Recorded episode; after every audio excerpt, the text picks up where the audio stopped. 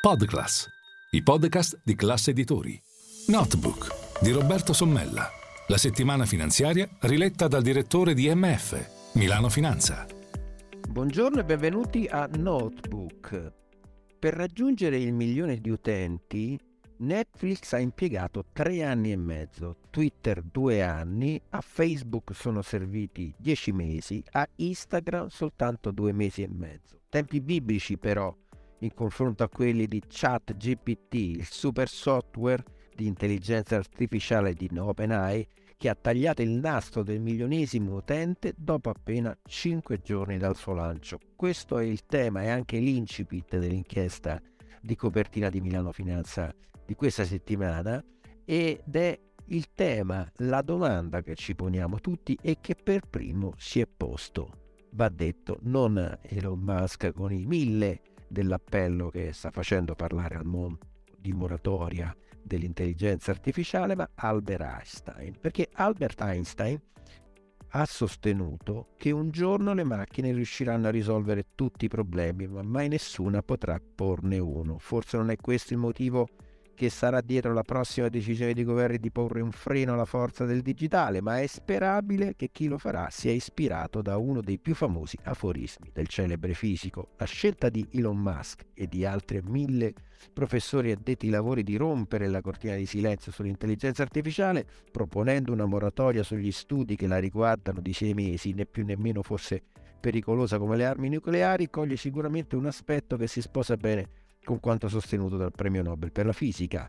La I può rendere più facile il lavoro, ma non può renderlo più difficile e questa sua presunta perfezione reca con sé un grandissimo rischio. Secondo questo principio, se un lavoro può essere facilitato dalle macchine se esse pagano meno tasse della componente umana, ci sarà una continua sostituzione delle persone con il robot, perché quest'ultimo non pone ostacoli, non parla, non sciopera, non ha un salario. Prima di Musk è arrivato a questa conclusione Bill Gates, che però non ha quella capacità istrionica da guru anche un po' guascone, altri direbbero imbroglione, dell'uomo che vuole andare su Marte dopo aver guidato un veicolo completamente inventato da lui e che la minaccia fantasma sia sempre più vicina nonostante gli strumenti regolatori messi in campo dall'Unione è dimostrato dalla notizia che Milano Finanza può rivelare. In Europa c'è già qualche istituzione che sta pensando di vietare tout court l'uso di chat GPT. Qualcuno sostiene che l'autorità della privacy italiana sia molto vicina a questo passo shock, tanto che venerdì 31 marzo ha già imposto al sistema di AI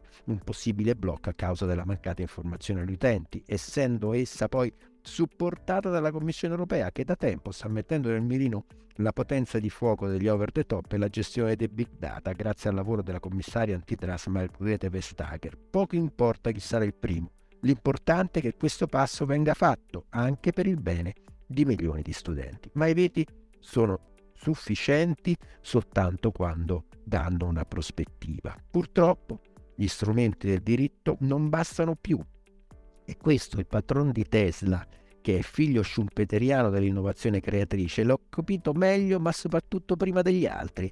La questione della sovranità digitale, fiscale e individuale non attiene più solo al mercato, ai principi antitrust e alla dominanza commerciale, ma sta invadendo direttamente la sfera sacra della democrazia e della rappresentanza in ultima analisi anche della percezione di sé, come anticipato già anni fa Susan Greenfield nel suo saggio straordinario cambiamento mentale. C'è da sperare che dietro il manifesto di Musk ci siano ragionamenti di questo tipo e non di bottega, visto che lui non ha interessi nel settore dell'intelligenza artificiale come invece Microsoft e Google, e considerato l'uso spregiudicato che fa di Twitter, ma alcuni passaggi della lettera appello che è stata rilanciata in tutto il mondo sono condivisibili dalle società, dagli editori che ben sanno come chat GPT non sia coperto dal copyright e da tantissimi che lavorano sul filo della rete, in quella zona d'ombra tra creazione e diffusione digitale che trasforma a colpi di click l'opera di intelletto in opera senza autore. Quanto sostengono Musk e gli altri mille garibaldini per la liberalizzazione della terra, assume perciò i toni dell'allarme rosso. I sistemi di IA dotati di un'intelligenza competitiva con quella umana possono comportare rischi profondi per la società e l'umanità, come dimostrato da ricerche approfondite e riconosciute dai migliori laboratori appunto di intelligenza artificiale. L'intelligenza artificiale potrebbe infatti rappresentare, secondo appunto Musk e gli altri autori del appello un cambiamento profondo nella storia della vita sulla Terra e dovrebbe essere pianificata e gestita con cura e risorse adeguate.